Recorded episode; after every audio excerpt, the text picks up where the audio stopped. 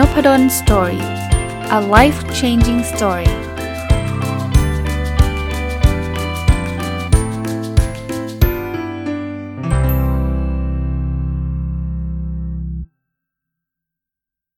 สวัสดีครับ ยินดีต้อนรับเข้าสู่นพดล Story Podcast นะครับ วันนี้วันเสาร์นะ ถ้าฟังตรงวันก็ยินดีต้อนรับเข้าสู่รายการผู้ประกอบการวันหยุดนะครับ ผมเอาหนังสือเล่มหนึ่งนะเป็นเล่มบางๆ ไม่ไม่หนามาก แต่ว่าน่าจะเป็นที่สนใจกับหลายคนได้มานานมากแล้วแล้วก็หยิบจะเรียกว่าใส่ตู้ไว้จนลืมอย่างนี้แล้วกัน อย่าเรียกว่าดองเลยเพราะว่ามันใส่ตู้ไว้จนลืมมันก่อน ไปลื้อตู้มา เพราะว่าอยากจะเอาหนังสือที่ยังไม่ได้อ่านออกมาออกมาเคลียร์นะออกมาอ่าน เอามากองไว้เอาตรงๆ ดองให้เห็นเนี่ยดีกว่าดองใส่ตู้ เพราะว่าถ้าดองใส่ตู้เนี่ยคือมันจะไม่ได้หยิบเลยนะดองให้เห็นยังเห็นว่าโอ้โหมีตั้งเยอะอะไรเงี้ย ก็เลยหยิบมานะครับ ชื่อหนังสือชื่อจริตจิตวิทยาการลงทุนนะครับ ของคุณมยุรีโชวิกรานนะครับ ก็เป็นหนังสือที่พูดถึงเรื่องของการลงทุนในตลาดหลักทรัพย์ แล้วมันไปเกี่ยวอะไรกับผู้ประกอบการวันหยุด ผมคิดว่าการลงทุนในตลาดหลักทรัพย์เนี่ยถือว่าเป็นผู้ประกอบการวันหยุดได้อันหนึ่งนะ เพราะว่าแต่ต้องเป็นการลงทุนระยะยาวนิดนึงนะ ถ้าเทรดรายวันมันก็ไม่ใช่วันหยุดหรอกใช่ไหมวันเราต้อง ทำงานไปด้วยเทรดไปด้วยก็จะลำบากหน่อย แต่ว่าถ้าลงทุนแบบเออวันเสาร์อาทิตย์มานั่งคิดว่าฉันจะเอาเงินไปลงทุนอะไรดี แล้วก็เอาเงินไปลงทุนแล้วให้มันงอกเงยเนี่ยผมคิดว่าได้ หรือจะอีกมุมนึงก็ก็ใครเป็นผู้ประกอบการวันหยุดมีเงิน แล้วจะเอาเงินไปลงทุน เพื่อที่ใช้มันงอกเงยด้วยอีกทางหนึ่งเนี่ยก็น่าจะทำได้ แต่คราวนี้ในการลงทุนเนี่ยมันไม่ใช่แค่ความรู้อย่างเดียวนะผมเรื่องผมว่าเรื่องจิตวิทยา การลงทุนส่งผล ความรู้ก็ส่งนะคือถ้าเกิดซื้อหุ้นมั่วซั่วไม่รู้เลย อันนี้โชคล้วนๆมันเหมือนไปไปเล่นการพนันนะแต่ถ้าเรามีความรู้เนี่ยโชคมันก็จะเริ่มมีบทบาทน้อยลง ไม่ได้แปลว่าหายไป แต่บทบาทมันจะน้อยลงเพราะเราจะศึกษาแยกแยะ พอได้ว่าหุ้นอันนี้อย่าเพิ่งไปยุ่งเขาหุ้นอันนี้เสี่ยงอะไรเงี้ยแต่จุดหนึ่งนะมีความรู้อย่างเดียวไม่พอ มันอาจจะต้องมีจิตวิทยา ว่าเฮ้ยจังหวะเนี้ยถึงแม้ว่าไม่อยากทำแต่อาจจะจำเป็นที่ต้องทำ ไอ้จังหวะนี้เราเราไม่เราควรทำอะไร ไม่ควรทำอะไรบางทีมันไม่ใช่ไม่รู้ ที่เขาบอกรู้หมดแต่อดใจไม่ได้ดีชั่วรู้หมดแต่อดใจไม่ได้คือ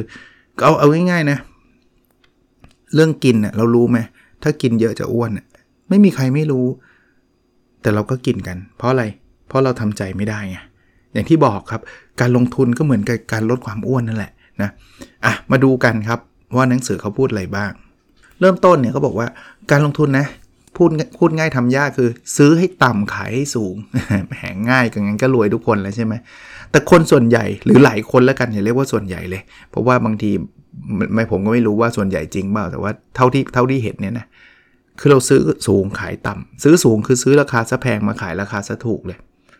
ถามว่าเกิดอะไรขึ้นมันมีจิตวิทยาอะไรที่ทำให้เราซื้อสูงขายต่ำคืออันแรกนะเขาบอกยึดติดกับราคาหุ้นมากเกินไปนะครับ บางทีเราไม่รู้หรอกว่าหุ้นมันแพงหรือถูก เราก็ไปดูดูแค่ว่าก่อนหน้านั้นเนี่ยหุ้นมันเท่าไหร่ สมมุติก่อนหน้านั้นมันเคยขายที่ 100 ตอนนี้ขาย 80 เราคิดว่าถูกละ รีบเข้าไปซื้อเลย แต่จริง ๆ แล้วมันไม่เกี่ยวนะครับ ว่าแต่ก่อนเคยขายที่เท่าไหร่อะ80 ก็อาจจะแพงได้นะครับ ถ้ามูลค่าที่แท้จริงมันอยู่ที่ 10 บาทอะเพราะฉะนั้นถ้าเราไม่ศึกษาเราเอาแค่ความรู้สึกนะซื้อ 180โอ้ยเมื่อ 2 สัปดาห์ก่อนมัน 100 ตอนนี้ 80 เล่หลังเว้ยซื้อเลย มันก็เหลือ 70 60 50 แล้วตกใจแล้วก็ขายตอน 40 บาท ก็อารมณ์นี้นะครับ อันที่2เนี่ยขาดการสังเกตในแง่ของปัจจัยพื้นฐาน คือไม่ได้ไปดูเลยนะ บริษัทมันจะเจ๊งหรือเปล่า เฮ้ย มันลดราคามันลดกระหน่ำซัมเมอร์เซลเคยขายที่ 100 ตอนนี้ขายอยู่ที่ 50 ครึ่งหนึ่งเลยนะเว้ย ต้องซื้อแล้วเว้ย ปรากฏว่าถ้าเกิดคุณไปอ่านงบเขาดูนะ จะล้มละลายอยู่แล้วฮะ อะไรอย่างเงี้ยนะครับ อันที่ 3 ขาดวินัย หลายคนเนี่ย ทำมาเป็นแบบมีกฎการลงทุนมีกราฟตัดขึ้นตัดลงนู่นนี่นั่น ตามหลักมันเห็นกราฟแบบนี้มันต้องขายแล้วแต่แบบแหมแต่เพิ่งซื้อมาแล้วขายตอนนี้ก็ขาดทุนอย่าเพิ่งเลยนี่แหละ สุดท้ายตอนไม่ขายตอนนั้นมาขายตอนขาดทุนมากกว่านั้น 3 เท่า อารมณ์แบบนี้ครับเขาบอกว่านักอาชีพวิทยาการลงทุนเนี่ยเป็นสิ่งที่ทุกคนรู้ดี แต่เลือกมองข้ามเองนะ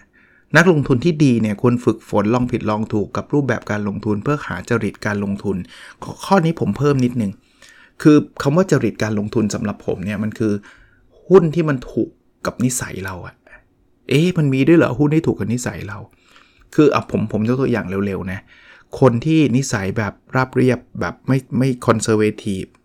ไม่ไม่ชอบความเสี่ยงเนี่ยนะแล้วคุณไปเล่นหุ้นซิ่งหุ้นปั่นเนี่ยคุณเจ๊งได้ง่าย ๆ เลยเพราะคุณจะ อ่อนไหวอะ่ะคือคุณไม่มั่นคงอะ่ะคือคุณแบบขยับขึ้นขยบลงแล้วคุณก็นอนไม่หลับเลยอะ่ะเพราะฉะนั้นเนี่ยไอ้หุ้นพวกนี้มันจะขึ้นลงแบบเป็นรถไฟฟ้าเลยไงเป็นแบบขึ้นแบบรถไฟฟ้า จะเรียกว่าอะไรรถไฟฟ้าไม่ใช่ BTS นะไอ้รถไฟฟ้าตามสวนสนุกอะรถไฟเหาะตีลังกาเออ มันจะขึ้นลงแบบนั้นเนี่ยแล้วคุณก็แบบอุ้ยพอลงมา 30%คุณก็ตกใจแล้วคุณก็ขายละ อันเนี้ยมันไม่เหมาะจริตคุณอย่าไปเล่น คุณไม่ใช่คนเล่นแบบนั้นถ้าคุณแบบว่าต้องการความมั่นคงคุณไปซื้อหุ้นพื้นฐาน แล้วคุณก็เก็บกินปันผลไป แล้วคุณก็จะกำไร คุณก็จะเหมาะกับตัวคุณ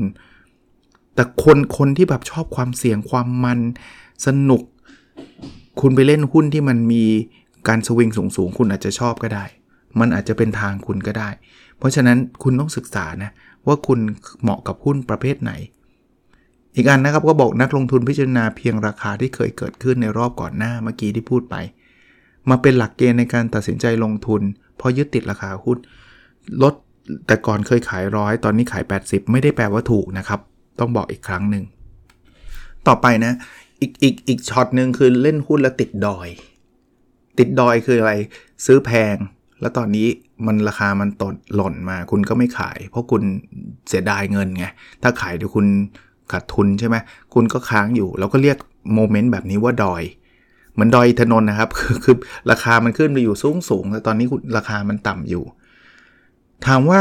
ทำไมคนถึงไปซื้อแล้วติดดอย อันแรกนะ เลือกหุ้นจากความไม่เข้าใจในประเด็นการลงทุน คุณคุณเลือกแบบไม่รู้ว่าคุณจะเป็นนักลงทุนระยะสั้นระยะยาว เทคนิคสายพื้นฐานสายอะไรไม่รู้อะถ้าไม่รู้เนี่ยคุณซื้อไปคุณก็ไม่รู้นะว่าเมื่อไหร่คุณควรจะขาย อันที่ 2 คือเลือกหุ้นตามความรู้สึก อันนี้ไม่ดูอะไรเลย feeling feeling เราคิดว่าน่าจะรวยเว้ยอะไรเงี้ยเฮ้ยอันตรายนะฮะอันที่ 3 เลือกหุ้นจากความเชื่อมั่นในแหล่งข่าวของตัวเองทำไมถึงซื้อตัวนี้เพื่อนเพื่อนสนิทบอกมากระซิบมา insight insight insight นี่คือคุณคนสุดท้ายที่รู้เลยบอกให้ ถ้ามีใครบอกคุณว่า insight เนี่ยคือคือคือบอกได้เลยว่าเขารู้ทั้งประเทศแล้ว จริง ๆ ไอ้ที่คุณคิดว่าข่าวเด็ดข่าวดังเนี่ยบางทีก็ข่าวลือถูกปล่อยมามั่ง หรือบางทีข่าวจริงแต่ราคาหุ้นมันขึ้นไปตั้งเป็นเดือนแล้ว คนเขารู้ว่าเขาซื้อกันไปก่อนหน้านั้นแล้ว คุณโดนหลอกนะ อันที่ 4 เลือกหุ้นตามอัพไซด์เกนของหุ้น คือไปดูตามบทวิเคราะห์แล้วเอาง่าย ๆ เลย เฮ้ย หุ้นตัวนี้ 10 บาทเขาบอกว่าราคาเป้าหมาย 15 ซื้อเลย เขาไม่หลอกเราหรอก ใช่ 15 คือราคาเป้าหมายวันนี้นะ แต่ในอนาคตไม่มีใครบอกได้หรอกครับ ราคาหุ้นไปไปถึงที่ไหน ถ้าบอกได้นักวิเคราะห์เป็นวอร์เรนบัฟเฟตแล้วทุกคน ผมไม่ได้บอกนักวิเคราะห์ไม่เก่งนะครับเขาเก่งเขามีข้อมูล แต่แต่อย่าไปเชื่อร้อยเปอร์เซนต์ว่ามันจะต้องเป็นแบบนั้นนะครับ อันถัดไปนะ ไม่เข้าใจวัตถุประสงค์ของผลิตภัณฑ์ที่ฝ่ายวิเคราะห์นำเสนอ คือบางคนอ่านบทวิเคราะห์จริงนะ แต่ไม่แน่ใจนะว่าบทวิเคราะห์นั้นเนี่ยจริงๆ แล้วเขาเอาไปวิเคราะห์เพื่ออะไร คือบางอันเนี่ยเขาวิเคราะห์หุ้นระยะสั้น บางอันเนี่ยเขาวิเคราะห์หุ้นระยะยาว คือคุณต้องดูนะบทวิเคราะห์นั้นทำเพื่ออะไรด้วยนะ ไม่ใช่ว่าคุณแบบมั่วซั่วแล้วเอามาใช้ได้หมดเลยนะครับ ก็ก็ไม่อยากติดดอยก็ต้องระวังเรื่องพวกนี้ ดังนั้นข้อแนะนำที่เขาแนะนำนะเขาบอกว่าก่อนการตัดสินใจลงทุนในหุ้นตัวนั้นๆเนี่ยเราคาดหวังอะไรให้จดไว้ในในสมุดบันทึกเรานะหนึ่งคือลงทุนหุ้นตัวนี้คาดหวังอะไร 2 คือ ประเด็นอะไรที่สนับสนุนการตัดสินใจอ่าเรามีประเด็นไหน 3 คือผลตอบแทนที่เราต้องการจากการลงทุนตัวนี้คือคืออะไรนะครับ และ 4 คือจุด stop loss จุดตัดขาดทุนของการลงทุนนี้อยู่ในระดับใด เออ ลองดูครับ ในหนังสือก็มีบทสรุปว่า การมองจุดเล็กเพียงจุดเดียวเนี่ยมาประกอบการตัดสินใจหรือมองไม่กี่จุดเนี่ยอาจจะทำให้เกิดข้อผิดพลาดทั้งในแง่ประเด็นการลงทุนจังหวะและผลตอบแทน คือบางทีไปเอาข่าวอะไรมาสวันนี้ที่ลงข่าวหนังสือพิมพ์หุ้นหรืออะไรเงี้ยแล้วก็เป็นประเด็นเลยคุณมองแค่คุณมองไม่รอบอะ่ะคุณมองแค่จุดเดียวนะเขาบอกว่านักลงทุนควรกลับระบบคิดด้วยการซื้อหุ้นดีเพิ่มเติม และขายหุ้นที่ไม่ดีและหุ้นขาดทุนออกไป เพื่อรักษาภาพรวมของพอร์ต การลงทุนให้อยู่เกณฑ์ที่ดี และสอดคล้องกับวัตถุประสงค์การลงทุน สังเกตเราไหมครับ ไอ้หุ้นกำไรเราขายทิ้งหมดเลย ไอ้หุ้นขาดทุนเนี่ยอมไว้ถือไว้ทั้งนั้น เพราะว่าเกลียดการขาดทุนไงเลยกลายเป็นว่าพอร์ตเรามีแต่หุ้นเน่าๆเพราะสังสังเกตหุ้นที่มันขึ้นเนี่ยมันแปลว่ามันจเจริญเติบโตใช่ป่ะมันเป็นหุ้นที่น่าจะเป็นดาวรุ่งอะ่ะขายทิ้งหมด เพราะเอากำไรไว้ก่อน แต่ไอ้หุ้นที่คุณซื้อแล้วมันผิดทางมันเป็นหุ้นที่คุณคิดว่าดีแล้วมันไม่ดีอะ่ะก็แปลว่ามันชัดเจนอะราคาหุ้นมันก็ลงใช่ไหมคุณเก็บไว้หมดเลยเพราะคุณเสียดายเฮ้ยกับการหุ้นที่มันดีอะคุณถือต่อ เดี๋ยวมันจะไปอีก ไอ้หุ้นที่ไม่ดีอะ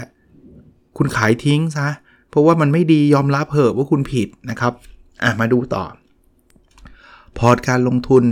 ไม่ประสบความสำเร็จ แม้ว่าจะผ่านไปหลายปีแล้วก็ตามอย่าโทษฟ้าโทษโชคชะตาที่เล่นตลก เพราะทุกการตัดสินใจในการลงทุนอยู่ที่ตัวเองทั้งสิ้น ผมมันดวงไม่ดี ผมไม่ได้ทางด้านนี้อะไรไม่ใช่ครับ คนกดซื้อกดขายคือตัวเรานะครับ อย่าไปโทษคนอื่น อย่าไปโทษฟ้าโชคชะตานะผมเข้าใจครับว่าหลายครั้งมันมีเหตุปัจจัยที่มันมันควบคุมไม่ได้ แต่ก็อย่าลืมว่ามันมีปัจจัยที่ควบคุมได้ เราเราควบคุมไม่ได้ปล่อยเหอะ แต่ว่ามันมีควบคุมได้เราทำแล้วหรือยัง อะถัดไปนะครับ เมื่อประเด็นการลงทุนเปลี่ยนราคาหุ้นย่อมเคลื่อนไหว เพื่อสะท้อนการเปลี่ยนแปลงของประเด็นการลงทุนเหล่านั้น คือปัจจัยอะที่มันทำให้เราซื้อเนี่ยบางทีมันเปลี่ยนไงเช่นหุ้นตัวนี้ดีดีเนาะเพราะว่าพื้นฐานดีมากเลยอะไรดีมากเลยศึกษามาดีแล้ว ซื้อปุ๊บไอ้ปัจจัยพื้นฐานนั้นถ้ามันยังดีอยู่คุณก็ถือต่อ แต่วันหนึ่งมันอาจจะไม่ดีแล้วก็ได้ไงมันมันโลกเปลี่ยนไงหรือรัฐบาลออกระเบียบใหม่ออกกฎหมายใหม่ถ้ามันส่งผลกระทบ ปัจจัยเปลี่ยนคุณก็อาจจะจำเป็นที่ต้องตัดตัดสินใจใหม่นะ อะไม่อันเขาก็บอกว่า หุ้นนั้นมีสิทธิ์ไปต่อหรือจบรอบขึ้นอยู่กับผลการดำเนินงานเป็นสำคัญไม่ใช่ความรู้สึกคำว่าไปต่อหรือจบจบรอบเนี่ยคือหุ้นมันขึ้นมาแล้วแล้วคุณไม่แน่ใจว่ามันจะขึ้นต่อไหมหรือว่ามันจะลงแล้วอะมันจบรอบแล้วคือมันลงแล้วจริงๆ แล้วไม่ใช่ความรู้สึกนะดูแล้วรู้สึกว่าน่าจะไปต่ออย่างนี้ไม่ไหวนะดูพื้นฐานเขาครับผลผลประกอบการมันเป็นยังไง มันยังต่อไปได้เรื่อยๆไหมหรือว่าจริง ๆ แล้วมันเริ่มจะดาวลงแล้ว ถัดไปเขาบอกราคาเหมาะสม จึงไม่ใช่ปัจจัยแรกหรือปัจจัยเดียวในการตัดสินใจในการลงทุนหุ้น แต่กลับเป็นเพียงองค์ประกอบหนึ่งที่ใช้ในการตัดสินใจการลงทุนส่วนหนึ่งเท่านั้น คือจริงการคิดราคาเหมาะสม ซึ่งมันมีวิธีการคิดนะไม่ใช่ปัจจัยเดียวนะครับที่เราจะใช้นะฮะจริง ๆ แล้วมันองค์ประกอบหนึ่งมันใช่มันมันส่งผลแหละนะครับ แต่ว่าไม่ใช่ทั้งหมด มันอาจจะต้องดูเรื่องอื่นๆ ความซื่อสัตย์ของผู้บริหารหรืออะไรต่างๆเนี่ยซึ่งมันเป็นปัจจัยความเสี่ยงนะครับ แล้วปัจจัยอะไรอะครับที่เราควรดูมั่งนะ เช่นการเปลี่ยนแปลงโครงสร้างผู้ถือหุ้นใหญ่ เออ มีใครเข้ามา มีใครออกไป อารมณ์ไหนศึกษานะครับ การเปลี่ยนแปลงผู้บริหารระดับสูง CEO เปลี่ยนนี่ต้องดูแล้วนะนะครับ การเปลี่ยนแปลงนโยบายการทำธุรกิจ หรือเปลี่ยนประเภทของธุรกิจจากเดิมโดยสิ้นเชิง หุ้นตัวหนึ่งเกิดสมมตินะที่ผมแค่ยกตัวอย่างนะครับไม่ใช่ไม่ใช่เรื่องจริงนะทำธุรกิจร้านอาหารอยู่แล้วอยู่ดีๆ ไปทำธุรกิจอิเล็กทรอนิกส์เนี่ยเฮ้ยเฮ้ยเดี๋ยวก่อนนะใจเย็น เราเราเอาไงดีนะครับ มีอีกเรื่องหนึ่งที่ต้องเตือนไว้คือลักษณะการลงทุนแบบ all in all in คือทุ่มสุดตัวกับหุ้นตัวใดตัวหนึ่งเต็มที่เลย คือกะรวยเต็มที่อันตรายนะครับ ส่วนใหญ่แล้วคนที่มา all in เนี่ยคนแรกจะเป็นพวกที่แบบได้เงินก้อนมา เช่น early retire พอ early retire ได้เงินก้อนมา กี่ล้านก็ไม่รู้แหละ ลุยเลยตัวนี้เลยอ่าอันตราย กับอันที่ 2 คนที่ 2 คือคนที่มั่นใจแล้วต้องการเอาชนะหุ้นนั้น คือแบบตัวนี้แน่นอน ฉันชัวร์มาก ฉันมีประสบการณ์เยอะ ฉันลงเงินตัวนี้ตัวเดียวแล้วจะเอาชนะ หุ้นตัวนี้มันเริ่มดรอปไม่สน ฉันจะลุย ฉันจะลุย แล้วเสร็จแล้วเราก็อาจจะติดกับแล้วก็แย่นะครับ ผมว่าในหนังสือเขาก็แนะนำนะการกระจายความเสี่ยงเนี่ยน่าจะดีกว่านะครับ ถ้าอยากจะโฟกัสก็เอาสัก 3-5 ตัวพอไหว เขาบอกว่า การลงทุนเทหมดหน้าตักเป็นความเสี่ยงที่สูงมาก และไม่ควรนำมาใช้ชีวิตจริง เพราะความเสี่ยหายของพอร์ตการลงทุนจะยิ่งถล่มลึกมากขึ้น จนยากจะแก้ไขได้ อันตราย ยิ่งใครเอาแบบเอากู้เลยอะ่ะเอาบ้านรถไปค้ำอะไรเงี้ยเฮ้ยมากไปนะครับ อันนี้ส่วนตัวผมด้วยผมคิดว่ามันเยอะไป แต่มันก็คงมีสตอรี่อะว่าบางคนรวยมาเพราะเหตุนี้แต่คนเจ๊งไม่ได้เขียนหนังสือไงไม่มีใครไปสัมภาษณ์เขาไงว่าเขาเจ๊งเพราะเหตุนี้มีกี่คน รวยเพราะเหตุนี้คนได้ยินนะ เขาบอกราคาหุ้นหลักร้อย 10 บาทหรือต่ำสิบไม่ใช่ประเด็นที่มีผลต่อพอร์ต แต่มีผลต่อการเลือกหุ้นที่น่าสนใจ แต่ที่มีผลคือการเลือกหุ้นที่น่าสนใจ คือมีคนมีคนชอบคิดแบบนี้ว่าหุ้นหลักร้อยเนี่ยแพง หุ้นนี้ 200 แพง หุ้นนี้ 2 บาทถูกไม่ใช่อย่างนั้นนะ มันสินค้ามันคนละแบบกันนะครับ ผมยกตัวอย่างนะ 200 อาจจะถูกก็ได้ถ้าเกิดหุ้นนั้นมันสมมติ iPhone ราคา 200 ถูกไหมถูกนะ มันไม่เกี่ยวนะ ราะมูลค่าที่แท้จริงมันเป็นหมื่นถูกไหมมีคนมาขาย 200 นี่ถูก แต่แต่หุ้นสิบบาทก็อาจจะแพงก็ได้นะ ถ้าสมมติอะไรเดียสิบาทที่มันแพงเดี๋ยวนี้นึกไม่ออกเลยนะสิบาท ลูกอมเม็ดหนึ่งเนี้ยสิบาทเนี้ยอาจจะแพงนะ ใช่ปะเพราะฉะนั้นเนี่ยมันไม่ใช่ว่า 10 บาทจะถูกกว่า 200 นะครับ โอเคเอ่ออีกอันครับ การเอาคืนหรือเอาชนะในเกมถัดๆไป ย่อมทำให้เงินเดิมพันเพิ่มขึ้นเป็นลำดับ และเป็นการใช้อารมณ์สูงขึ้น เคยซื้อหุ้นแล้วขาดทุน แล้วถั่วไหมนั่นคืออารมณ์เอาคืนหลายครั้งคือการเอาคืน ฉันต้องเอาชนะมันให้ได้ งั้นฉันซื้อลงไปอีก ซื้ออีกลงอีกซื้ออีกซื้อจนหมดตัว อันตรายนะครับ การย่อตัวของราคาหุ้นนางฟ้ากลายเป็นโอกาสการเข้าเก่งกำไร แต่หารู้ไหมว่านางฟ้าจำแรง กำลังกายจะเป็นซาตานที่โหดร้ายทำให้อยู่บนดอยได้ทุกเมื่อ นางฟ้าคือหุ้นที่เราคิดว่ามันจะขึ้นไง มันเป็นนางฟ้าไง เพราะฉะนั้นเนี่ยออพอมันขึ้นขึ้นไปสักพักมันย่อลงมาเฮ้ย ถูกแล้วเว้ย ถูกแล้ว แต่จริงๆแล้วมันกลายเป็นซาตานแหละ มันหล่นไปเรื่อยๆเรื่อยๆเรื่อยๆแล้วคุณก็อยู่บนดอยนั่นแหละหนังสือพูดถึงราคาที่เหมาะสมหรือราคาเป้าหมายเหมือนกัน ถ้าใครอ่านงานวิจัยบทวิเคราะห์ของของหลายสำนักเนี่ยเขาจะมีบอกเลยราคาหุ้นตัวนี้ราคาเหมาะสม หรือราคาเป้าหมายอยู่ที่เท่านี้ แต่ผมบอกได้เลยนะ โดยประสบการณ์ผมเนี่ยราคามันเปลี่ยนตลอดนะครับ วันนี้ราคาสมมติหุ้นมันราคา 10 บาท แล้วก็บอกราคาเป้าหมาย 15 บาท ไม่ได้แปลว่าคุณซื้อหุ้น 10 บาท แล้วคุณจะขายได้15 บาทเสมอนะพออีก 3 เดือนราคาเป้าหมายมันจะเหลือ 8 บาทแล้วก็ได้บอกอ้าวเขาที่แล้วบอก15ก็มันเปลี่ยนไงนะครับ เพราะฉะนั้นเนี่ยมันปรับขึ้นลงได้ตลอดเวลานะครับราคาเหมาะสมราคาเป้าหมายเนี่ยจริงๆแล้วมันขึ้นอยู่กับปัจจัยที่ส่งผลกระทบพวกนั้นเนี่ยซึ่งเราต้องมอนิเตอร์ คือต้องคอยดูนะ อีกอันครับเขาบอกเมื่อราคาหุ้นเข้าสู่โซนแพงมากขึ้น ความผันผวนของราคาหุ้นย่อมสูงขึ้นเช่นกัน ขึ้นอยู่กับประเด็นการเก็งกำไร ความคาดหวังบวกกับบรรยากาศการลงทุนในแต่ละวันเป็นอย่างไร คือหุ้นมันเริ่มสูงขึ้นเรื่อยๆ มันเริ่มซื้อด้วยความใช้อารมณ์แล้วไง มันไม่ได้ซื้อโดยพื้นฐานแล้วไง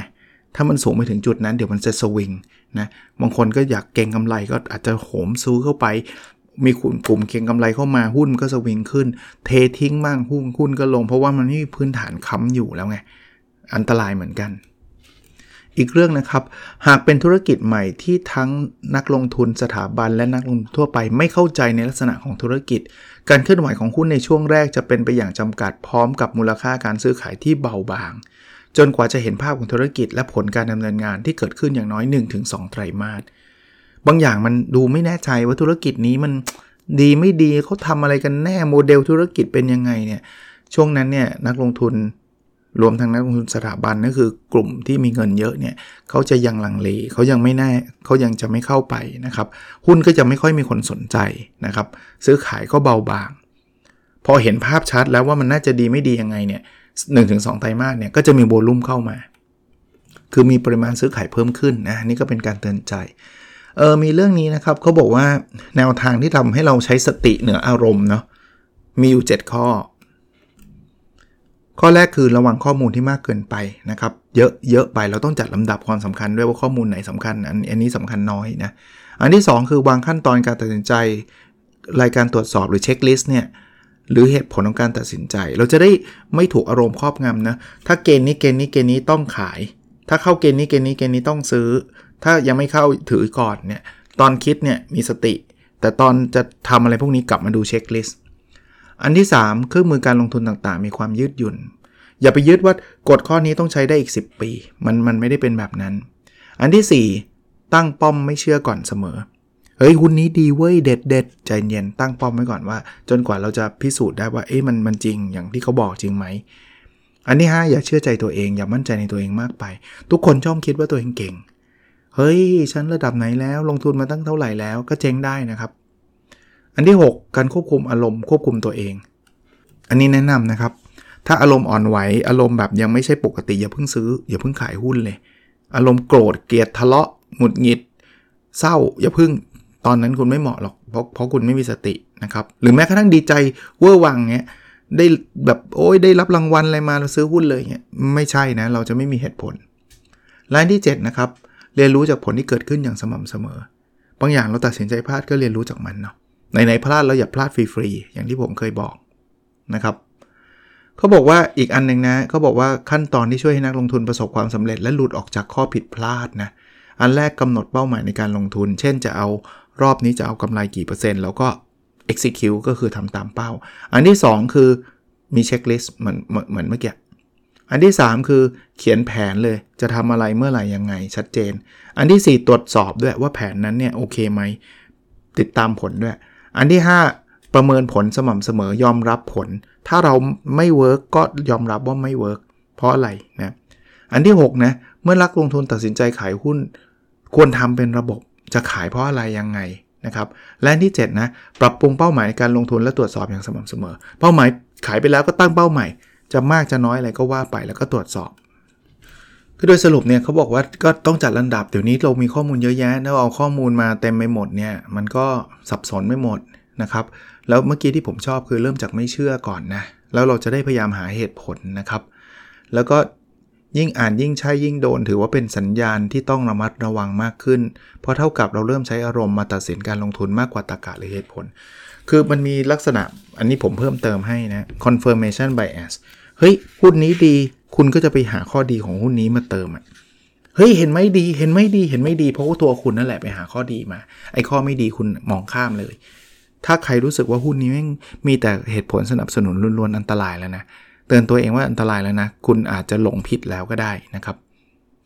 เขามีบทสรุปสุดท้ายนะบอกว่าการลงทุนไม่ใช่เรื่องยาก แต่เรื่องยากที่สุดคือการบริหารจัดการอารมณ์ของตัวเอง ผมผมเป็นกำลังใจให้นะครับ ผมก็เป็นนักลงทุนคนหนึ่งที่ก็ลงทุนมานานพอสมควรนะครับ ไม่ได้อย่าไปเคมตัวเองว่าเซียนหุ้นเซียนหุ้นเลยเลยแหละ แต่ผมรู้เลยว่าเรื่องจิตวิทยาส่งผลจริง ๆ นะครับ แล้วก็ตัวเองก็เคยเป็นเคยผิดพลาด มีจิตวิทยา เยอะแยะครับบางอย่างก็เสียดายเป็นมนุษย์ปุถุชนธรรมดาคนหนึ่งเนี่ยหาหาหนังสือประมาณนี้อ่านหน่อยนะครับ ก็จะช่วยเราได้โอเคนะครับสำหรับผู้ประกอบการมันหยุดทุกคนด้วยนะครับ ถึงแม้ว่าวันนี้จะเป็นเรื่องหุ้นแต่ว่าน่าจะ เกี่ยวข้องกับการลงทุน หรือใครไม่ได้เป็นผู้ประกอบการมันหยุด แต่เป็นนักลงทุนในตลาดหุ้นก็อาจจะเป็นประโยชน์ด้วยนะครับ หนังสือไม่แน่ใจว่ามีขายหรือเปล่าเพราะมันนานแล้วแหละจริตจิตวิทยาการลงทุนของคุณเบนนะครับมายุรีโชวิกรานนะครับ โอเคครับ แล้วเราพบกันในสดถัดไปครับ สวัสดีครับ